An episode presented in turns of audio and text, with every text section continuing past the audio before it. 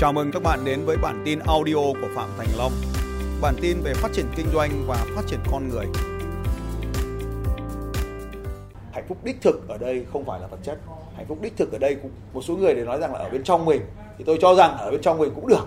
Nhưng mà có một cái hạnh phúc đích thực cuối cùng, đó là giúp đỡ được những con người khác đạt được điều họ muốn thì cái cảm giác này nó rất là lâu dài và chúng ta có sẽ tìm thấy những người, liên tục chúng ta sẽ tìm thấy những người để giúp đỡ họ, thì chúng ta sẽ đạt được cái hạnh phúc rất là lâu bền và nó mang tính có ý nghĩa Trên kênh YouTube Phạm Thành Long ngày hôm nay sẽ tiếp tục một ờ, chủ đề mà có lẽ rằng tất cả chúng ta dù là doanh nhân hay không phải là doanh nhân đều mong muốn, đó chính là chủ đề cuộc sống hạnh phúc. Thưa luật sư Phạm Thành Long, chữ hạnh phúc có lẽ luôn luôn là một đề tài mang tính thời sự. Hàng ngàn năm trước chúng ta cũng luôn nghĩ đến về hạnh phúc và chắc chắn trong tương lai chúng ta cũng luôn nghĩ về hạnh phúc. Chỉ có điều thế nào là hạnh phúc ở mỗi thời điểm khác nhau. Vậy à, một lần nữa cũng xin được hỏi luật sư Phạm Thành Long tại thời điểm này khi dịch bệnh đang bùng phát như vậy và khi mà nền kinh tế cũng đã có sự thay đổi lớn như vậy thì à, anh có thể cho biết cái quan điểm hạnh phúc hiện nay và trước đây nó có cái gì thay đổi lớn không ạ? Bàn về đề tài này tôi có có lẽ là chúng ta sẽ thấy rằng nó nó nó sẽ gây ra rất là nhiều cái tranh cãi và nó vô cùng nhiều những cái cái quan điểm khác nhau. Nhưng mà cái quan điểm riêng của tôi thì tôi cho rằng là hạnh phúc là khi chúng ta đạt được cái điều chúng ta mong muốn. À, mỗi người sẽ có được một cái trạng thái hạnh phúc khác nhau bởi vì chúng ta sẽ có được những cái à, những cái mong muốn khác nhau. Và tất nhiên là ở trong cái trong cái cuộc sống à, mà hiện tại của chúng ta nếu mà chúng ta đã nhớ lại cái thời gian mà chúng ta bị giãn cách à, một phần nó nhỏ thôi trong một bộ phận nào đó thôi nhưng mà rõ ràng rằng là cuộc sống tự do bên ngoài này mới là điều tuyệt vời đúng không ạ? Và và nếu như ai đó mà bị cách ly cái việc gặp gỡ trở nên khó khăn thì chúng ta thấy rằng là cái việc mà con người với con người được gặp gỡ được tiếp xúc với nhau đã trở thành một cái nhu cầu rất là quan trọng.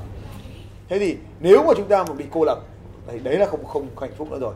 Ở trong cái giai đoạn vừa rồi với cái giãn cách xã hội như vậy thì chúng ta thấy rằng là cái nhu cầu con người cũng thay đổi. Tức là chúng ta không còn muốn nhiều như trước đây nữa. Thì rõ ràng là chúng ta dễ hạnh phúc hơn bởi vì à, hạnh phúc là đạt được điều mình muốn. Giờ mình muốn ít đi thì mình dễ đạt hạnh phúc hơn. Để cho nên trong cái giai đoạn vừa qua thì chúng ta thấy rằng là tăng trưởng kinh tế của chúng ta cũng chỉ đạt là à, không được bằng mọi năm. Nhưng mà so với các nước khác là chúng ta tăng trưởng dương là điều rất tuyệt vời. Thì tôi đã nhìn thấy rằng là vẫn còn có những cái nơi nào đó mà mọi người đã được đạt được cái điều mình mong muốn. Cho nên là hạnh phúc cũng sẽ à, là một cái khái niệm rất là rộng. Nhưng mà cái, cái với cái giãn cách xã hội như vừa rồi cái khó khăn như vừa rồi thì nhu cầu thay đổi nên là tôi cảm thấy rằng là mọi người dễ hạnh phúc hơn. Và đấy cũng là có thể là một cái phản đoán cá nhân thôi. Vâng. À, trong cái chủ đề ờ, để có cuộc sống hạnh phúc tiếp theo đây thì à, chúng tôi cũng sẽ chia sẻ với luật sư diễn giả và nhà huấn luyện doanh nghiệp Phạm Thành Long à, về một cái câu hỏi mà có lẽ rất nhiều người đặt ra trong đầu như chưa chắc đã dám nói.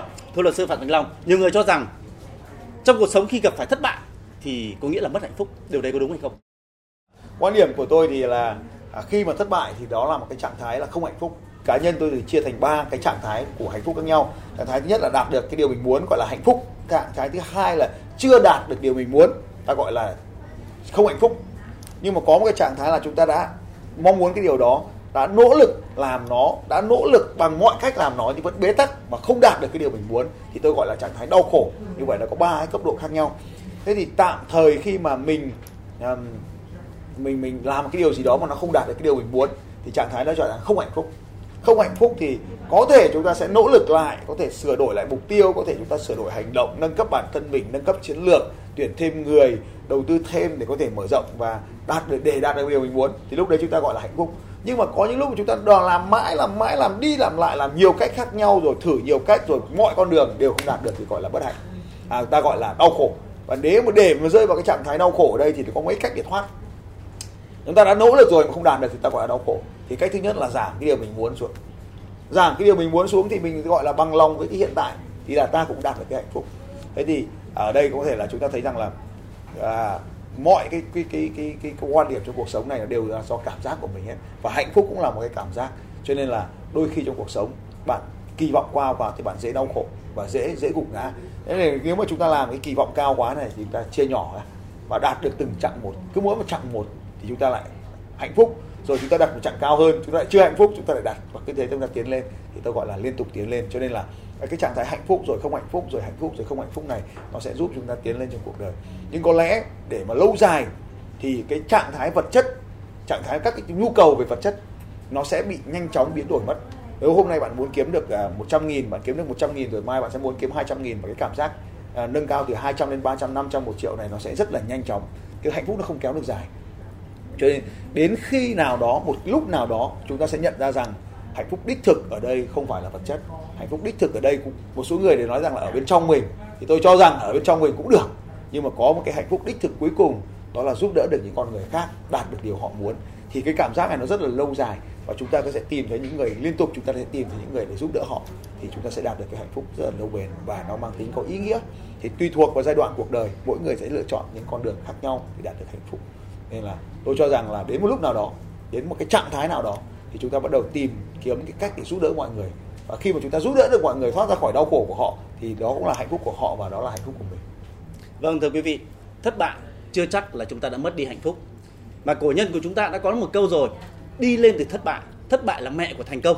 Chính vì thế, qua những cái phân tích, những cái chia sẻ uh, cá nhân của luật sư diễn giả nhà huấn luyện doanh nghiệp phạm thành long thì chúng ta sẽ rút được ra được những cái tuyệt vời trong cuộc sống của mỗi người đặc biệt khi các bạn đang là những doanh nghiệp đang là những cái ờ, doanh nhân uh, đang còn gấp gặp rất nhiều khó khăn để chúng ta còn tiến lên nữa Xin cảm ơn những chia sẻ vừa rồi của luật sư diễn giả nhà huấn luyện doanh nghiệp Phạm Thành Long và chúng tôi hy vọng rằng là những cái quan điểm, những cái ý kiến mà luật sư Phạm Thành Long vừa đưa ra cũng sẽ là những cái chủ đề mà các bạn có thể tranh luận với nhau ở trên comment của những video này. Đừng quên đăng ký, nhấn nút chuông và comment những điều mà các bạn cảm thấy lý thú và những yêu cầu của các bạn trên ờ, video ờ, mà các bạn đang xem cũng như các video khác của kênh YouTube Phạm Thành Long. Một lần nữa xin cảm ơn luật sư Phạm Thành Long đã dành thời gian đến với chương trình này. Vâng, xin cảm ơn nhà báo Quốc Minh. Xin chào các khán giả và hẹn gặp lại các bạn trong video tiếp theo. Xin chào các bạn và hẹn gặp lại các bạn vào bản tin audio tiếp theo của Phạm Thành Long vào 6 giờ sáng mai.